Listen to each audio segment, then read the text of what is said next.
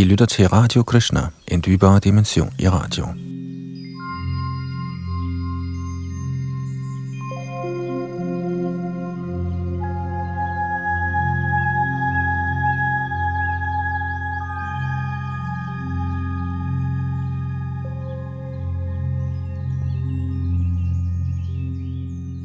Vi er nu nået til kapitel 14 i Bhagavad Gita. Herrens sang sunget midt på Kurukshetras slagmark for 5.000 år siden i Indien. Og som vi også kender som et af kapitlerne i Mahabharat, verdens længste litterære værk. Hele Mahabharat kulminerer i denne Bhagavad Gita. Ja, Bhagavad Gita kan man sige er hele kernen i Mahabharat. Krishnas instruktioner, blandt andet her i kapitel 14, om, hvordan naturen fungerer med dens tre kvaliteter eller fremtrædelsesformer. Så her i 14. kapitel skal vi altså høre om naturens tre kvaliteter, naturens tre fremtrædelsesformer, forklaret af Shri Krishna for Arjuna. Og det er Yadunandan Das bag mikrofon og teknik.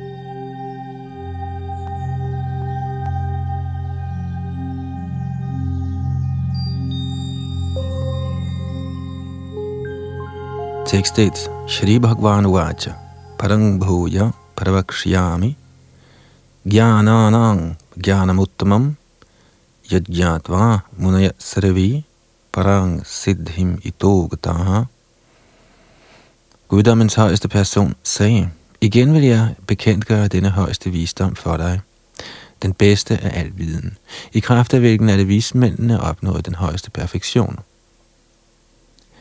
Hertil kommenterer A.C. Bhaktivedanta Swami Prabhupada. Fra 7. kapitel og til slutningen af 12. kapitel åbenbarer Shri Krishna i detaljer den absolute sandhed, guddommens højeste person. Nu giver Herren selv Arjuna yderligere oplysning. Hvis man forstår dette kapitel gennem metoden af filosofisk spekulation, vil man komme til en forståelse af hengiven tjenester. I 13. kapitel blev det tydeligt forklaret, at man ved ydmygt at udvikle viden muligvis kan frigøre sig fra materiel indvikling. Det er også blevet forklaret, at det skyldes omgang med naturens fremtrædelsesformer, at det levende væsen virkes ind i denne materielle verden. Nu forklarer den højeste person i dette kapitel, hvad disse naturens fremtrædelsesformer er, hvordan de handler, hvordan de binder, og hvordan de giver befrielse. Den viden, der forklares i dette kapitel, erklærer Herren for bedre viden end den, der hidtil er givet i tidligere kapitler. Ved at forstå denne viden opnåede forskellige vismænd perfektion og blev forflyttet til den åndelige verden. Herren forklarer nu den samme viden på en bedre måde. Denne viden overgår langt alle andre metoder til viden, der indtil videre er blevet forklaret, og med denne viden var der mange, der opnåede perfektion. Således forventes det, at den, som forstår dette 14. kapitel, opnår perfektion.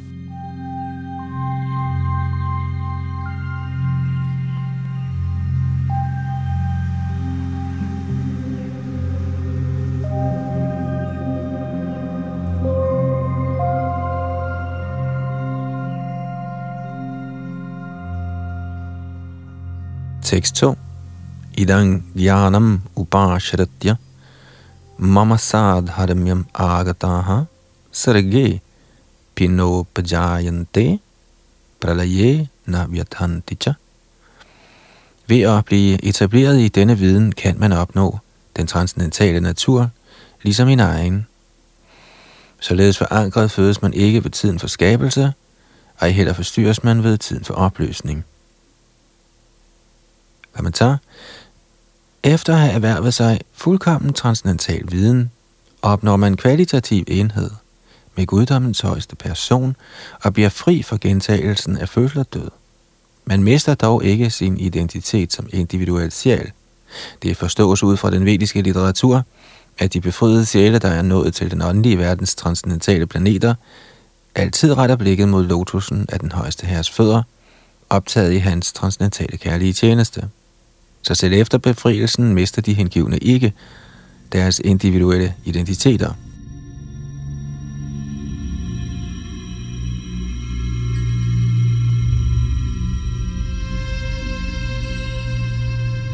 I den materielle verden er som regel al den viden, vi får, besmittet af de tre kvaliteter i den materielle natur. Viden, der ikke er besmittet af naturens tre kvaliteter, kaldes for transcendental viden. Lige så snart man befinder sig i denne transcendentale viden, er man på samme niveau som den højeste person. Vi som ingen viden har om den åndelige verden, fastholder, at den åndelige identitet efter frigørelsen fra de materielle formers materielle aktiviteter bliver formløs, uden nogen variation. Men ligesom denne verden har variation, er der også variation i den åndelige verden. Vi som er udvidende herom tænker, er åndelig eksistens et stik modsat materiel aktivitet. Men i virkeligheden får man i den åndelige verden en åndelig form. Der er åndelige aktiviteter, og den åndelige tilstand kaldes for hengivent liv. Den atmosfære siges at være ubesmittet, og der er man i kvalitet et med den højeste herre. For at opnå sådan viden må man udvikle alle åndelige kvaliteter. Den, som således udvikler de åndelige kvaliteter, påvirkes ikke af hverken den materielle verdens skabelse eller ødelæggelse.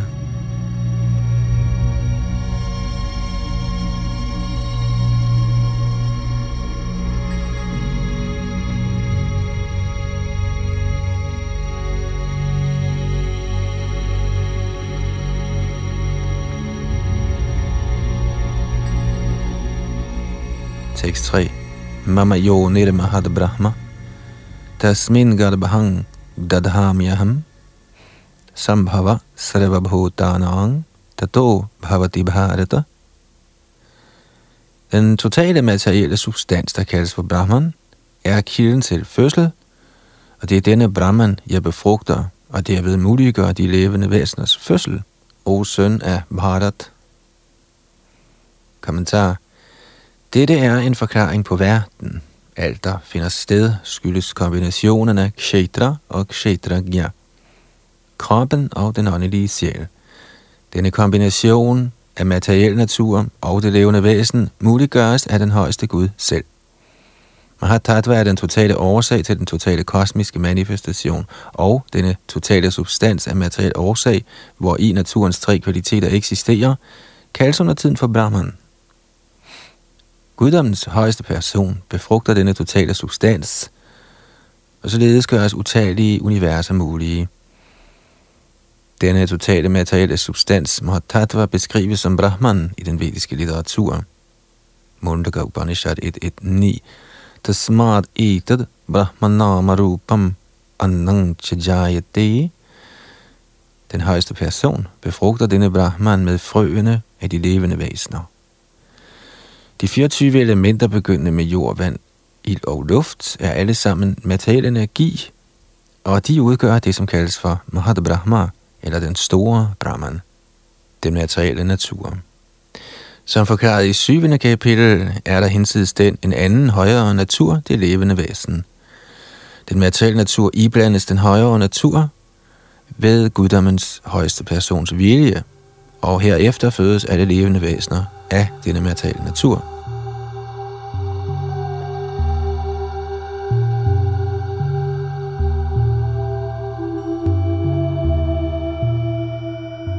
Skorpionen lægger sine æg i ris, og under tiden siger man, at skorpioner fødes af ris. Men riset er ikke årsagen til skorpionen. I virkeligheden er æggene blevet lagt af moren. Ligeledes er den materielle natur ikke årsagen til de levende væseners fødsel. Frøene er blevet givet af guddommens højeste person, og det er kun til synlædende, at de kommer ud som produkter af den materielle natur. Således har det levende væsen alt efter sine tidligere handlinger forskellige slags kroppe, skabt af den materielle natur, således at det levende væsen kan nyde eller lide ifølge sine tidligere handlinger. Herren er årsagen til alle manifestationer af det levende væsen i denne materielle verden.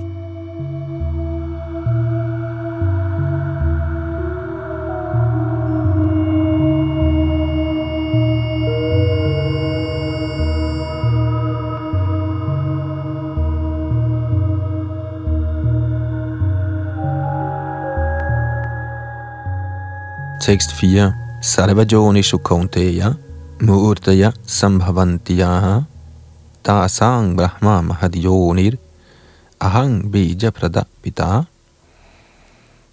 Det skal forstås, at alle arter af liv, og søn, er kun de muliggøres ved fødsel i denne materielle natur, samt at jeg er den frøgivende fader. Kommentar. I dette vers bliver det tydeligt forklaret, at guddommens højeste person, Krishna, er alle levende væseners oprindelige far. De levende væsener er kombinationer af den materielle natur og den åndelige natur. Sådanne levende væsener ses ikke kun på denne planet, men på hver eneste planet, sågar den højeste, hvor Brahma residerer. Over det hele er der levende væsener. Der er levende væsener i jorden, selv i vand og ild.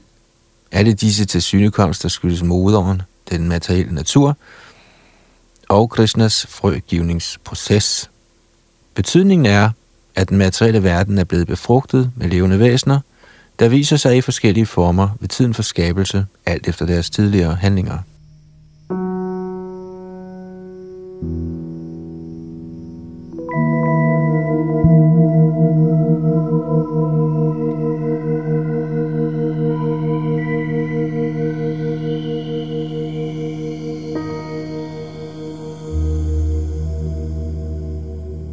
Tekst 5 Satvang Rajastama Itti Guna Prakriti Sambhavaha. Nibadhananti Mahabaho Dehe Dehinamavyayam Den materielle natur består af tre fremtrædelsesformer, godhed, lidenskab og uvidenhed. Når det levende væsen kommer i kontakt med den materielle natur, og du tungt bevæbnet Arjun, bliver han betinget af disse fremtrædelsesformer – Kommentar. Det levende væsen har, da han er transcendental, intet at gøre med denne materielle natur. Og dog, fordi han er blevet betinget af den materielle verden, handler han under fortryllelsen af de tre fremtrædelsesformer i den materielle natur. Fordi det levende væsen har forskellige slags kroppe, med hensyn til naturens forskellige aspekter, tilskyndes de til handling ifølge den natur. Dette er årsagen til de forskellige slags lykke og lidelse.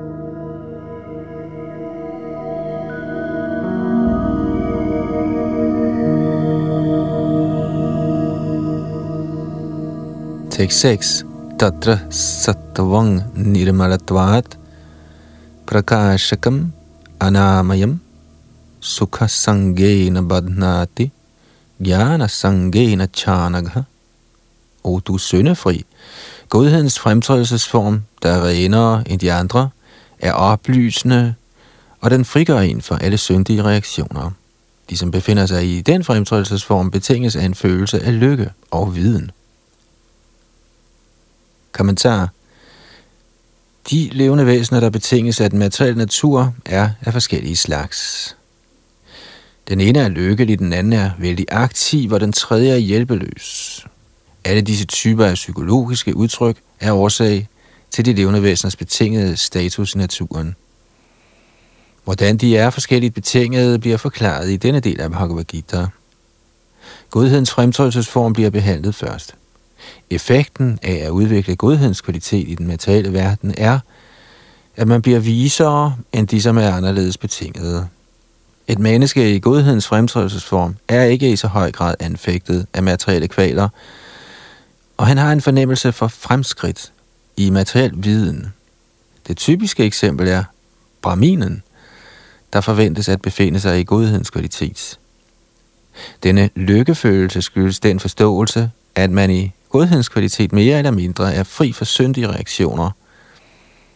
I virkeligheden udtaler den vediske litteratur, at godhedens kvalitet betyder større viden og en større følelse af lykke.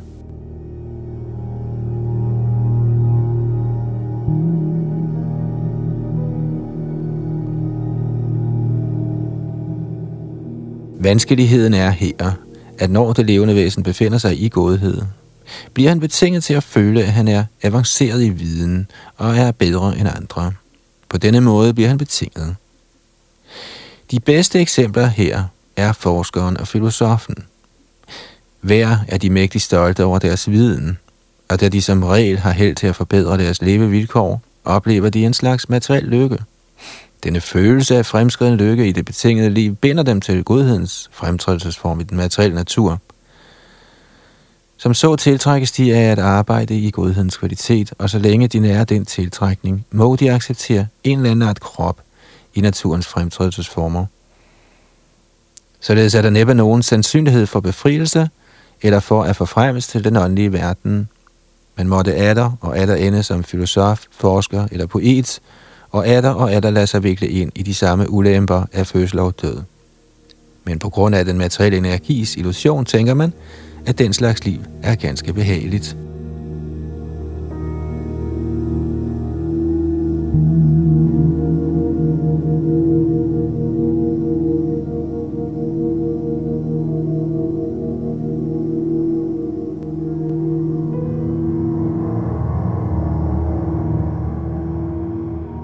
Tekst 7.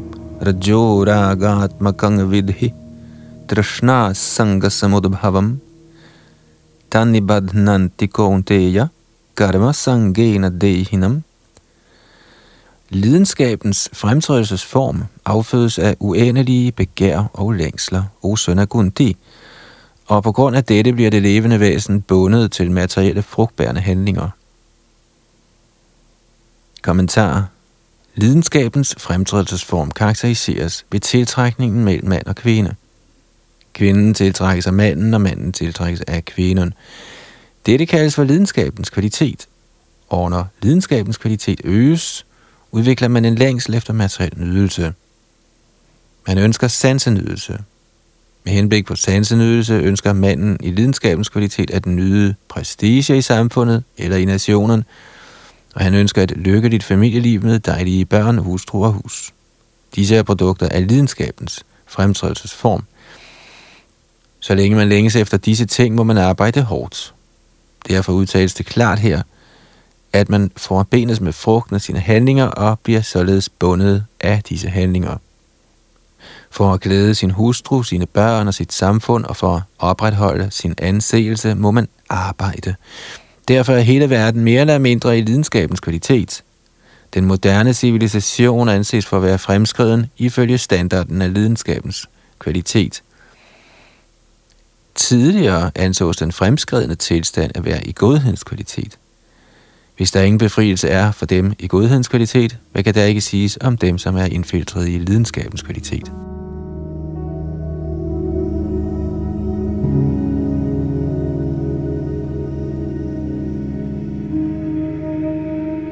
Tekst 8.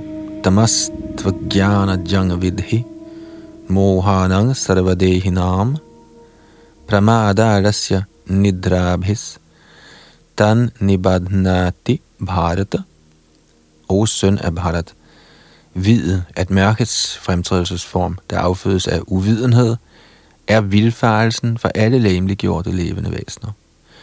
Følgerne af denne fremtrædelsesform er vanvid, ladhed og søvn der binder den betingede sjæl.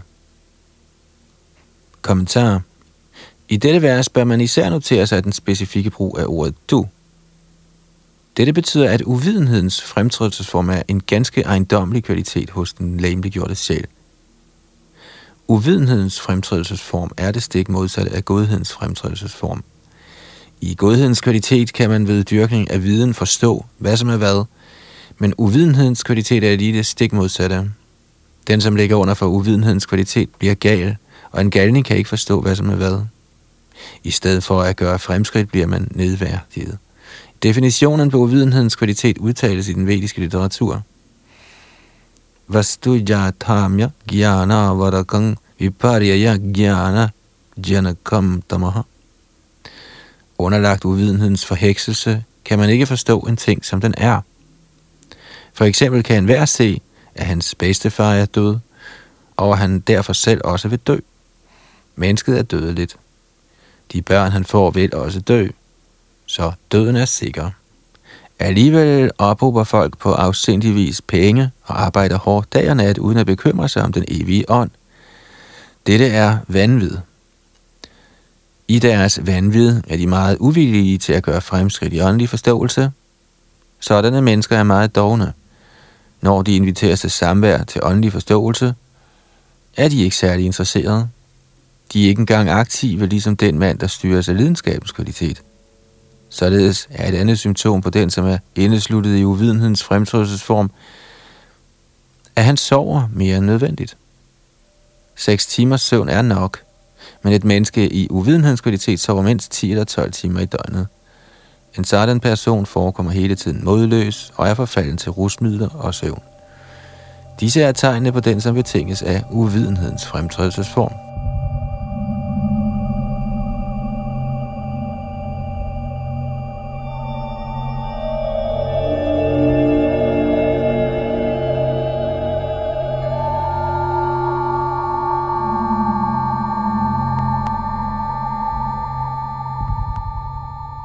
Tekst 9. Satvang sukhe sanjayati raja karmani bharata gyanam avratyatuttamaha pramade sanjayatyuta. O søn af Bharat, godhedens kvalitet betinger en til lykke. lidenskaben betinger en til frugtbærende handling, og uvidenhed, der tildækker ens viden, binder en til vanvid.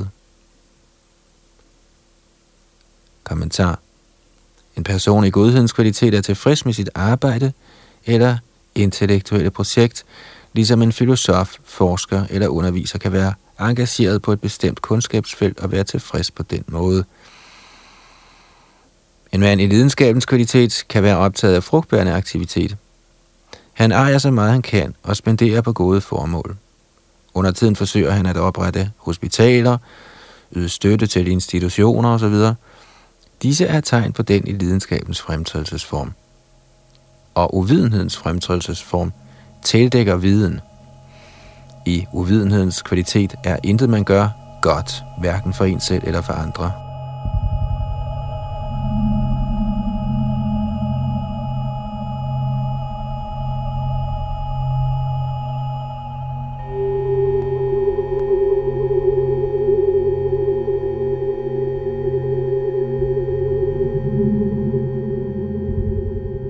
Tekst 10.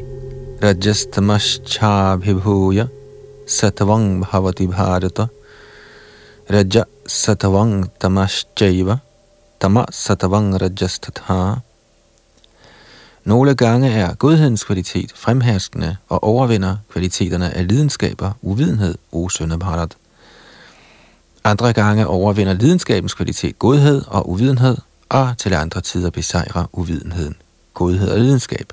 På denne måde er der en konstant kamp om herredømmet. Kommentar. Når lidenskabens fremtrædelsesform dominerer, overvindens godhed og uvidenhed. Når godhedens kvalitet hersker, besejres lidenskab og uvidenhed. Og når uvidenhedens kvalitet er prominent, overvindes lidenskab og godhed. Denne konkurrence står på hele tiden. Derfor må den, som faktisk ønsker at skride frem i Krishna bevidsthed, hæve sig over disse tre fremtrædelsesformer. Dominansen af en bestemt af naturens kvaliteter viser sig i ens adfærd, i ens handlinger, i ens madvaner osv. Alt dette vil blive forklaret i senere kapitler. Men ønsker man, kan man ved øvelse udvikle godhedens kvalitet og således overvinde fremtrædelsesformerne af uvidenhed og lidenskab. Man kan ligeledes udvikle lidenskabens kvalitet og overvinde godhed og uvidenhed, eller også kan man dyrke uvidenhedens kvalitet og overvinde godhed og lidenskab – Skønt disse tre fremtrædelsesformer eksisterer i den materielle natur, kan man, så frem man er beslutsom, lade sig i velsigne med godhedens kvalitet, og ved at overgå godhedens kvalitet, kan man forankre sig i ren godhed, der kaldes for Vasudev tilstanden. Og som er den tilstand, hvor i man kan forstå videnskaben om Gud. Ved udslag af bestemte handlinger kan det konstateres, i hvilken af naturens fremtrædelsesformer man befinder sig.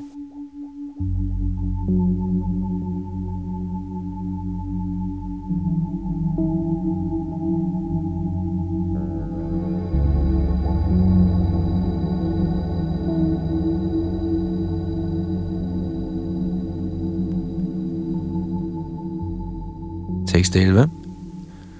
Sarvadvareshu dehesmin prakasha upajayate gyanam yada tada vidyad vivradhang satvamityutta.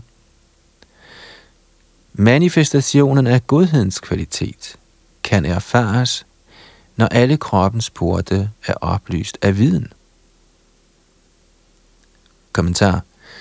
Kroppen har ni porte, to øjne, to ører, to næsebor, munden, kønsorganerne og anus. Når hver port er oplyst med symptomerne på godhed, skal det forstås, at man har udviklet godhedens kvalitet. I godhedens kvalitet kan man se ting i deres rette perspektiv, man kan høre ting i deres rette perspektiv, og man kan smage ting i deres rette perspektiv. Man bliver lutret indeni og udenpå. I hver port udvikler der sig symptomer på lykke, og det der er godhedens tilstand.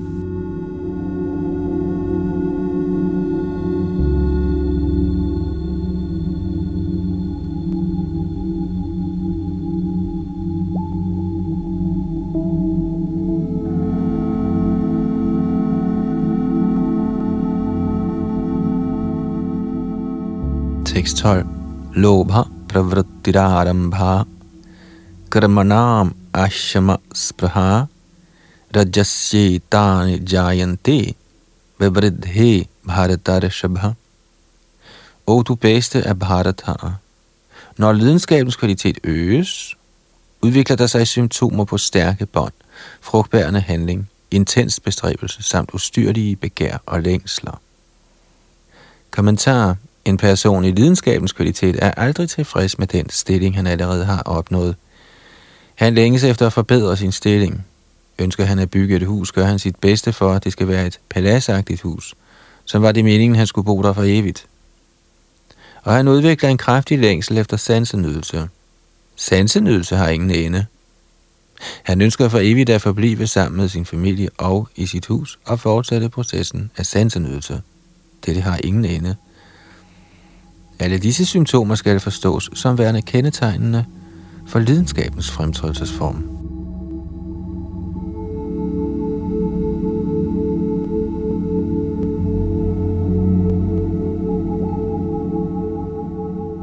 Tekst 13 Aprakasho pravrittischa pramado moha ivacha tamasyetani jayante vivridhe kurunandana når der sker en forøgelse af uvidenhedens kvalitet, o søn af Guru, viser sig mørke, træhed, vanvid og vilfarelse.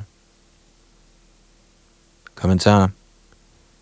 Når der ikke er nogen oplysning, er viden fraværende. En person i uvidenhedens kvalitet arbejder ikke efter et regulerende princip. Han ønsker at handle lunefuldt uden formål.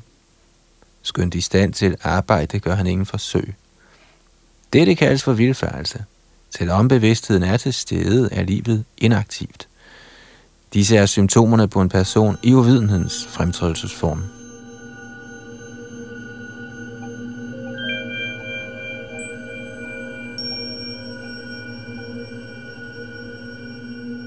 Tekst 14. Yada sattve pravridhetu prarayang yati deha bharat tada uttama vidang lokan amalan pratipadyate. Når man dør i godhedens kvalitet, opnår man de store vismænds rene højere planeter. Kommentar. En person i godhed opnår højere planetsystemer såsom Brahmalok eller Jonalok, hvor han nyder gudelig lykke. Ordet Amalan er vigtigt. Det betyder fri for lidenskabens og uvidenhedens kvaliteter. Der er urenheder i den materielle verden, men godhedens kvalitet er den reneste form for eksistens i den materielle verden. Der er forskellige planeter for forskellige levende væsener. De, som dør i godhedens kvalitet, forfremmes til de planeter, hvor mægtige vismænd og store hengivne lever.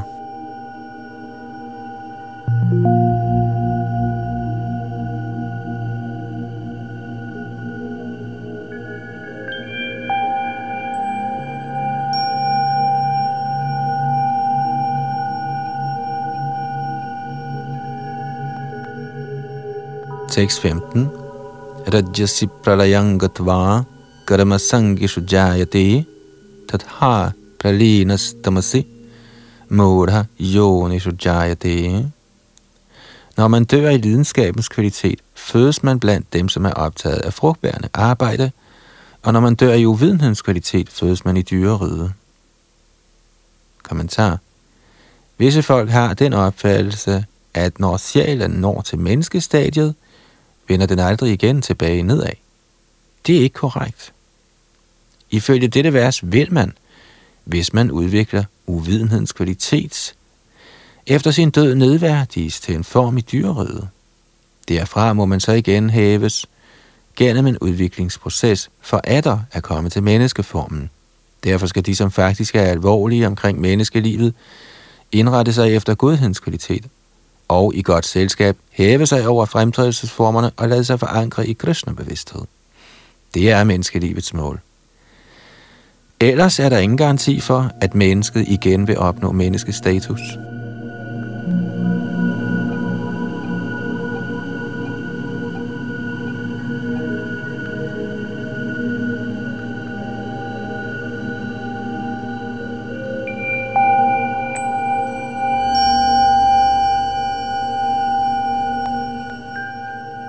Tekst 16.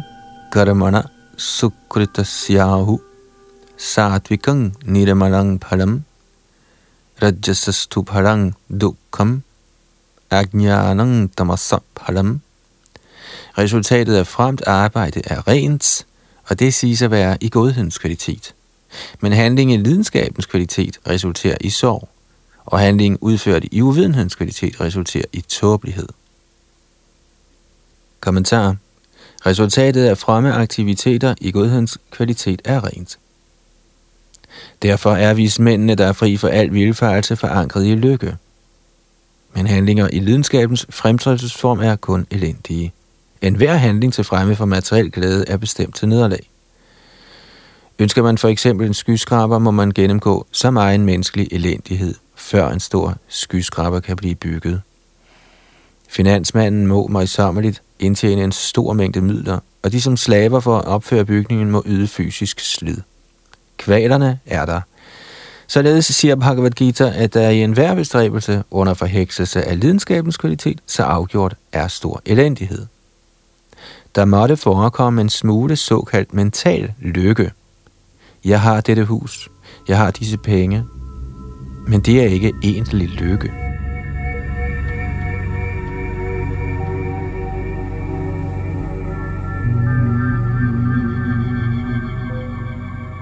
For så vidt angår uvidenhedens kvalitet, er udøveren uden viden, og derfor resulterer alle hans aktiviteter i nuværende elendighed, og efterfølgende vil han fortsætte nedad imod dyreriget. Dyrelivet er altid elendigt, skønt dyrene under fortryllelse af illusionskraften Maja ikke forstår dette. Slagtning af de stakkels dyr skyldes også uvidenhedens kvalitet. De, som dræber dyr, er ikke klar over, at dyret i en kommende fremtid vil tildeles et læme, der egner sig til at dræbe dem. Det er naturens lov. Hvis man i menneskesamfundet slår en mand ihjel, må man hænges. Det er statens lov. På grund af uvidenhed opfatter folk ikke, at der er en komplet stat under den højeste herres kontrol. Et hvert levende væsen er en søn af den højeste herre, og han finder sig ikke i, at selv en myre slås ihjel. Man må betale for det. Således er hengivelse til slagning af dyr til tungens fornøjelse den plumpeste art uvidenhed. Mennesket har ikke brug for at slå dyr ihjel, eftersom Gud har stillet så mange udmærkede ting til rådighed. Hvis man alligevel hengiver sig til at spise kød, forstås det, at man handler i uvidenhed og gør sin fremtid meget mørk. Af alle former for slagning er drab på køer det allermest ondskabsfulde, eftersom konen giver os al slags glæde ved at give mælk, Slagtning af køer er en handling af den groveste art uvidenhed. I den vediske litteratur, i Rigveda 9, 46, 4, henviser ordene Gobhe matsaram til, at den, som selvom han er tilfreds med mælk, alligevel begærer at dræbe en ko, befinder sig i den groveste uvidenhed. Der er også en bøn i den vediske litteratur, der udtaler Namo Brahmanya Devaya Go Brahmana Hitayacha Jagadhitaya Krishnaya Govindaya Namo Namaha. Citat. Min herre, du er køernes og braminernes velønder, og du er hele menneskesamfundets og hele verdens velønder. Citat slut fra Vishnu Purana 1.1965. Betydningen er, at der i denne bøn især henvises til beskyttelse af køerne og braminerne. Braminerne er symbolet på åndelig uddannelse, og køer er symbolet på den mest værdifulde føde. Disse to levende skabninger, brahminerne og køerne, må gives al beskyttelse. Det er civilisationens virkelige fremskridt. I det moderne menneskesamfund bliver åndelig viden forsømt, og drab på køer opmuntres. Det skal således forstås, at menneskesamfundet bevæger sig i den gale retning og baner vejen for sin egen fordømmelse. En civilisation, der vejleder sine borgere til at blive dyr i deres næste liv, er så afgjort ingen menneskecivilisation. Den nuværende menneskecivilisation er selvfølgelig groft vildledt af lidenskabens og uvidenhedens fremtrædelsesformer. Det er en meget farlig tidsalder, og alle nationer må sørge for at stille den letteste metode til rådighed, Krishna bevidsthed, for således at frelse menneskesamfundet fra den største fare. Tekst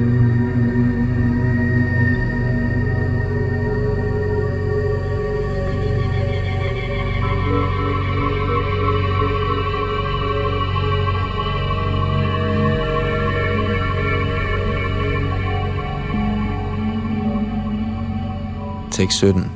Satvat sanjayate jnanam rajaso dobha evacha pramada mohau tamaso bhavato jnanamevacha. Fra godhedens kvalitet udvikler der sig virkelig viden. Fra lidenskabens kvalitet udvikler der sig grådighed. Og fra uvidenhedens kvalitet udvikler der sig tåbelighed, vanvid og illusion. Kommentar Siden den nuværende civilisation ikke er særlig gavnlig for de levende væsener, anbefales Krishna-bevidsthed. Gennem Krishna-bevidsthed vil samfundet udvikle godhedens kvalitet. Når godhedens kvalitet er udviklet, vil folk se ting, som de er. I uvidenhedens kvalitet er folk nøjagtigt ligesom dyr, og kan ikke se tingene klart. I uvidenhedens kvalitet kan de for eksempel ikke se, at de ved at slagte dyr risikerer at dræves af det samme dyr i deres næste liv. Fordi folk ikke uddannes i virkelig viden, bliver de uansvarlige. For at kunne stoppe denne uansvarlighed, må der være en uddannelse til udvikling af godhedens kvalitet blandt den almindelige befolkning. Når de faktisk er uddannet i godhedens kvalitet, vil de blive fornuftige og i fuld viden om ting, som de er. Der vil folk blive lykkelige og trives. Og selvom størstedelen af befolkningen ikke er lykkelige og trives, er der, hvis blot en vis procentdel af befolkningen udvikler Krishna-bevidsthed og bliver forankret i godhedens kvalitet, en mulighed for fred og trivsel verden over. Ellers, hvis verden hengiver sig til kvaliteterne af lidenskab og uvidenhed, kan fred og trivsel ikke finde sted. I lidenskabens kvalitet bliver folk grådige, og deres længsel efter sansenydelse har ingen ende. Man kan se, at selvom man ejer penge nok og har gode arrangementer til sansenydelse, er der hverken nogen lykke eller fred i sindet. Det lader sig ikke gøre, fordi man befinder sig i lidenskabens kvalitet. Ønsker man overhovedet lykke, vil ens penge ikke være til nogen hjælp. Man må hæve sig til godhedens kvalitet ved at praktisere Krishna-bevidsthed. Når man er beskæftiget under lidenskabens kvalitet, er man ikke kun mentalt ulykkelig, men ens profession og bestilling er også i høj grad brydsom. Man må udtænke så mange planer for at sikre sig nok penge til at opretholde sin status quo. Dette er alt sammen elendigt. I uvidenhedens kvalitet bliver folk vanvittige. Plaget af deres omstændigheder søger de ly i rusmidler, og således synker de endnu længere ned i uvidenhed. Deres fremtid i livet er meget mørk.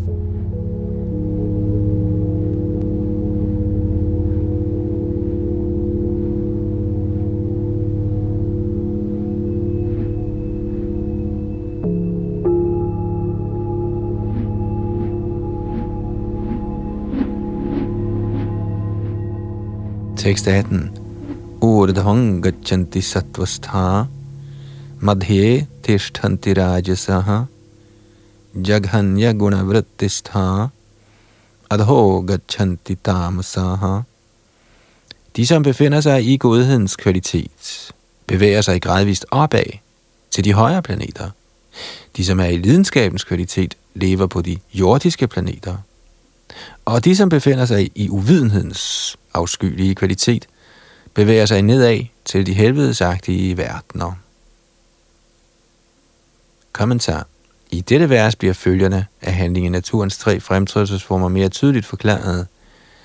Der er et øvre planetsystem, der består af himmelplaneterne, hvor alle er højt udviklede. I overensstemmelse med den grad af godhed, man har udviklet, kan det levende væsen forflyttes til forskellige planeter i dette system. Den højeste planet er Satyalok eller Brahmalok, hvor den førende person i dette univers, herren Brahma, residerer. Vi har allerede set, at man næppe kan beregne den forunderlige tilstand af liv på Brahmalok, men den højeste livsbetingelse, altså godhedens kvalitet, kan få os bragt til.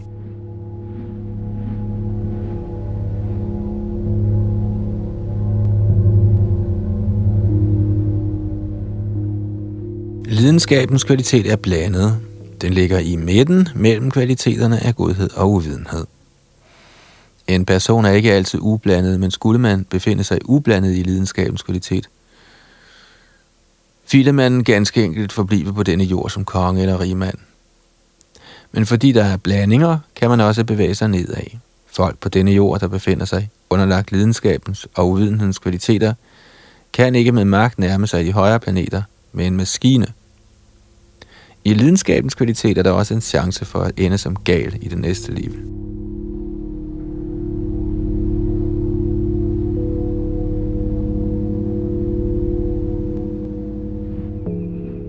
Den laveste kvalitets, uvidenhedens fremtrædelsesform, bliver her beskrevet som afskyelig. Resultatet af at dyrke uvidenhed er i højeste grad risikabelt. Den er den laveste kvalitet i den materielle natur. Under det menneskelige niveau er der 8 millioner arter af liv. Fugle, dyr, krybdyr, træer osv. Og alt efter udviklingen af uvidenhedens kvalitet bliver folk bragt ned til disse modbydelige tilstande Ordet dharmasar er af stor betydning her. Dharmasar henviser til dem, som vedvarende forbliver i uvidenhedens kvalitet, uden at hæve sig til en højere kvalitet. Deres fremtid er meget mørk.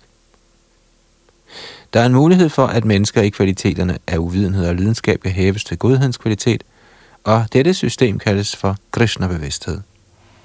Men den, som ikke benytter sig af denne mulighed, vil helt sikkert fortsætte i de lavere fremtrædelsesformer.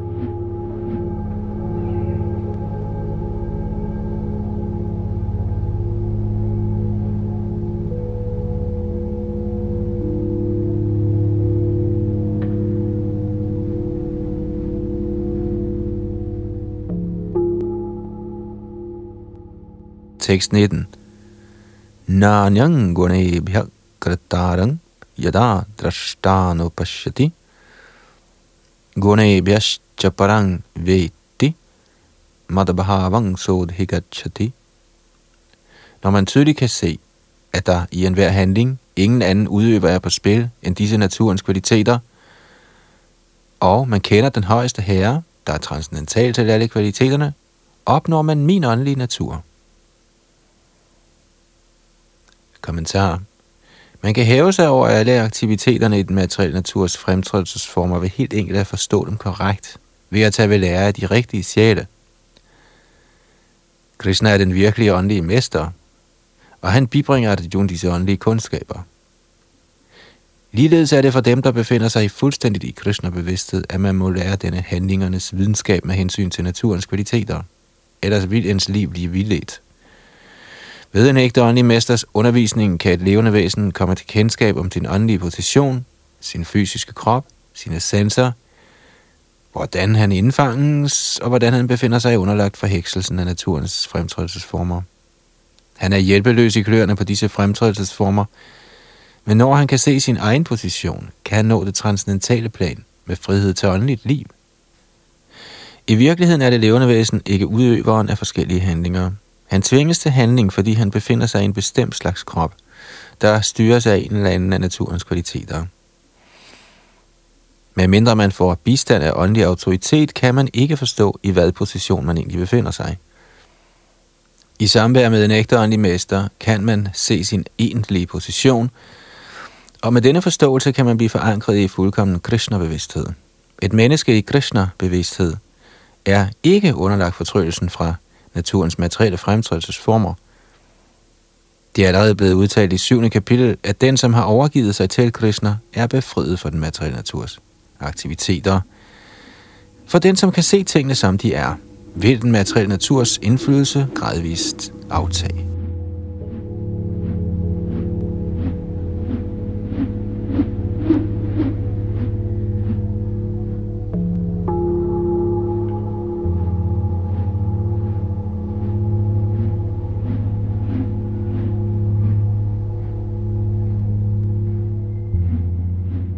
Tekst 20. Gunani dan atitya trin. Dehi deha samudbhavan. Janma mrityu jara dukkair vimukto mrittamashnute. Når det læmeliggjorte væsen er i stand til at hæve sig over disse til kroppen relaterede fremtrædelsesformer, kan han komme fri af fødsel, død, alderdom og disse kvaler, og han kan nyde gudedrik sågar i dette liv.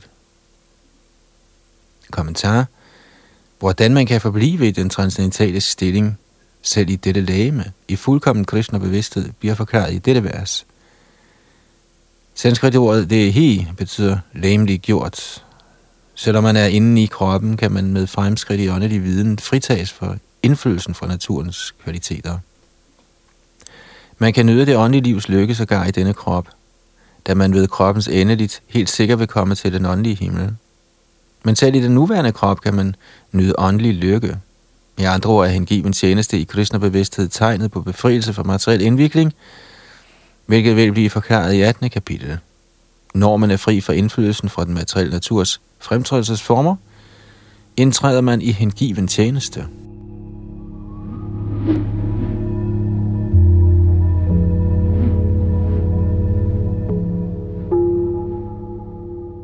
Tekst 21 Arjuna uvacha Kairalingais gunanitan Atito bhavati prabho Kimachara katang chaitang strin gunan ativadatati Arjun spurgte, O min kære herre, ved hvilke symptomer kan den person kendes, som er transcendental til disse fremtrædelsesformer? Hvad er hans adfærd? Og hvordan hæver han sig over naturens kvaliteter? Kommentar. I dette vers er Arjuns spørgsmål meget passende. Han ønsker at kende symptomerne på en person, der allerede har hævet sig over de materielle kvaliteter. Han efterlyser først symptomerne på en således transcendental person. Hvordan kan man forstå, at han allerede har hævet sig over indflydelsen fra naturens kvaliteter? Det andet spørgsmål går ud på, hvordan han lever og hvad hans aktiviteter er. Er de regulerede eller uregulerede? Så spørger Arjuna om metoden, hvormed han kan nå den transcendentale natur. Dette er meget vigtigt. Men mindre man kender den direkte metode, hvormed man kan blive permanent transcendentalt forankret, er der ingen mulighed for at udvise symptomerne. Således er alle de spørgsmål, Arjuna stillede, af stor betydning, og Herren besvarer dem.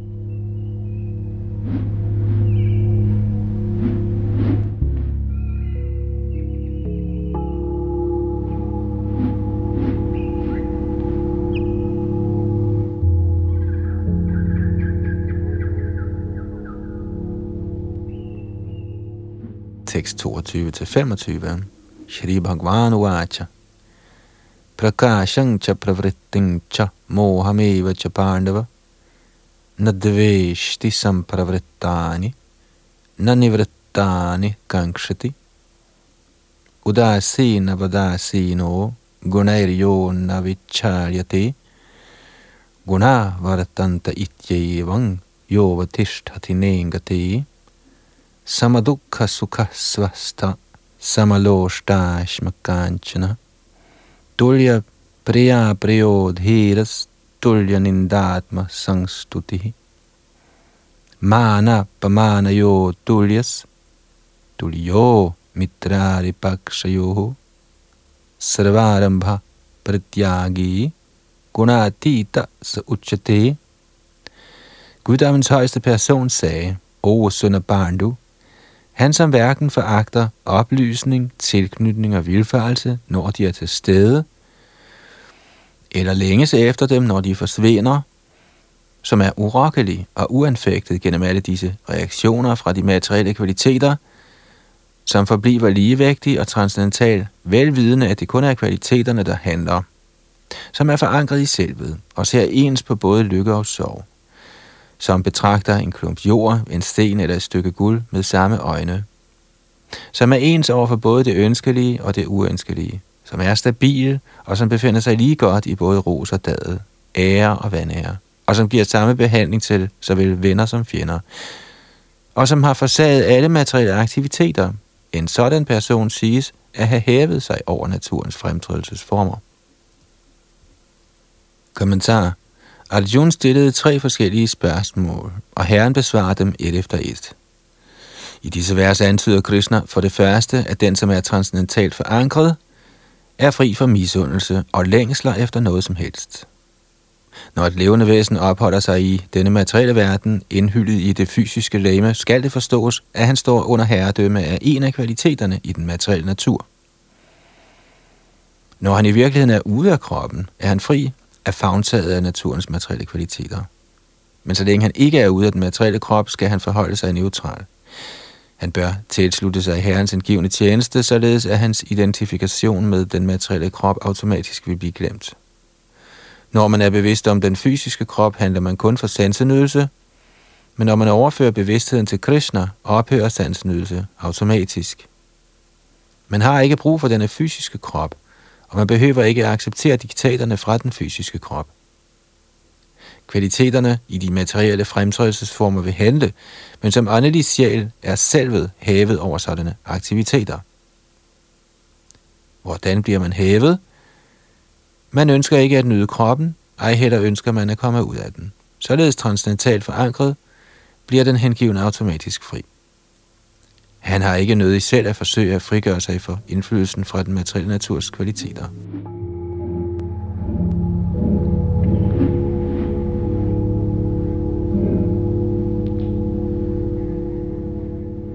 Næste spørgsmål vedrører en transcendentalt forankret persons adfærd. En materielt forankret person anfægtes af såkaldt ære og vandære, der vises kroppen, men den transcendentalt forankrede person er uanfægtet af sådan falsk ære og vanære. Han gør sin pligt i Krishna-bevidsthed og er ligeglad med, om nogen roser eller dadler ham. Han accepterer ting, der fremmer hans Krishna-bevidste pligter, ellers har han intet brug for noget materielt, det være sig sten eller guld. Han opfatter enhver, der hjælper ham i hans udøvelse af Krishna-bevidsthed som sin ven, og han hader ikke sin såkaldte fjende. Han er ens indstillet og ser alt på samme niveau, da han er på det rene med, at han intet har at gøre med materiel eksistens. Sociale og politiske problemer påvirker ham ikke, da han kender naturen af midlertidige omvæltninger og forstyrrelser. Han gør sig ingen anstrengelser for sin egen skyld. Han kan gøre hvad som helst for Krishna, men til sin egen personlige fordel gør han sig ingen bestræbelser. Ved denne adfærd bliver man i virkeligheden transcendentalt forankret.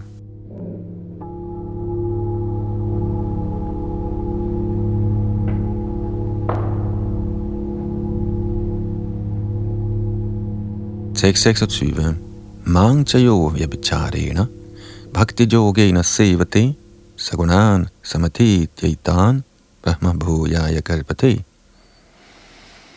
Den, som indlader sig på fuldkommen hengiven tjeneste, usvigelig under alle forhold, hæver sig straks over den materielle naturs kvaliteter og kommer således til niveauet af Brahman. Kommentar Dette vers er svar på Arjuns tredje spørgsmål. Hvordan opnår man den transcendentale position? Som tidligere forklaret, handler den materielle verden under forhekselsen af fremtrædelsesformerne i den materielle natur. Man bør ikke lade sig forstyrre af aktiviteterne i naturens fremtrædelsesformer.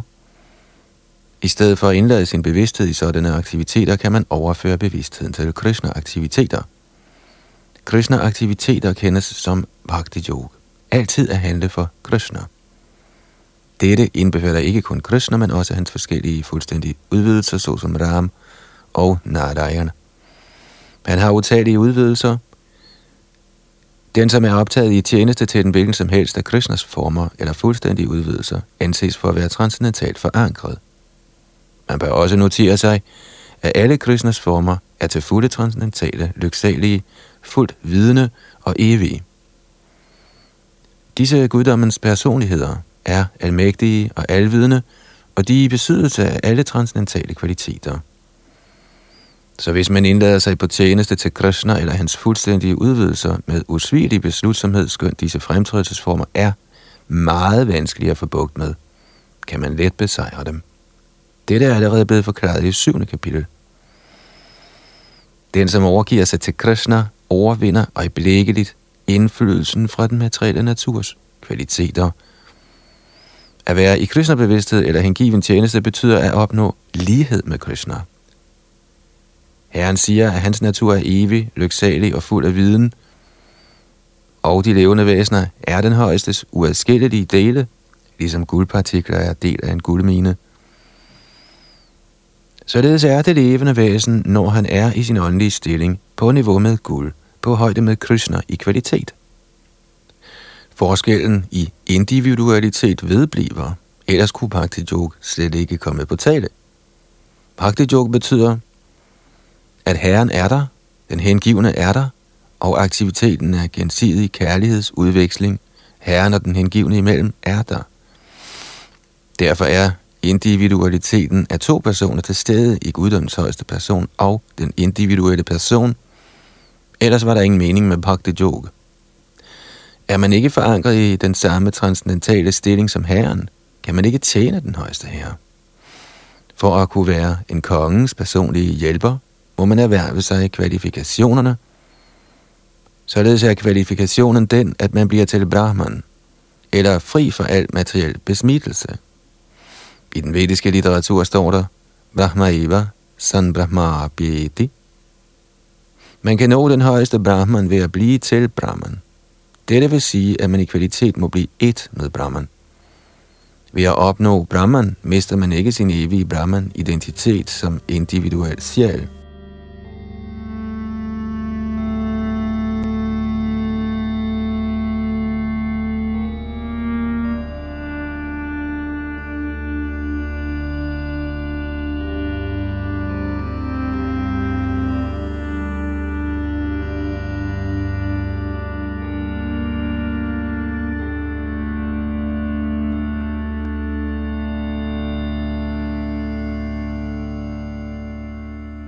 Og så nåede vi det meste af kapitel 14 på nær det aller sidste vers, som vi får med i næste ombæring, før vi skal videre med kapitel nummer 15, den højeste persons yoga.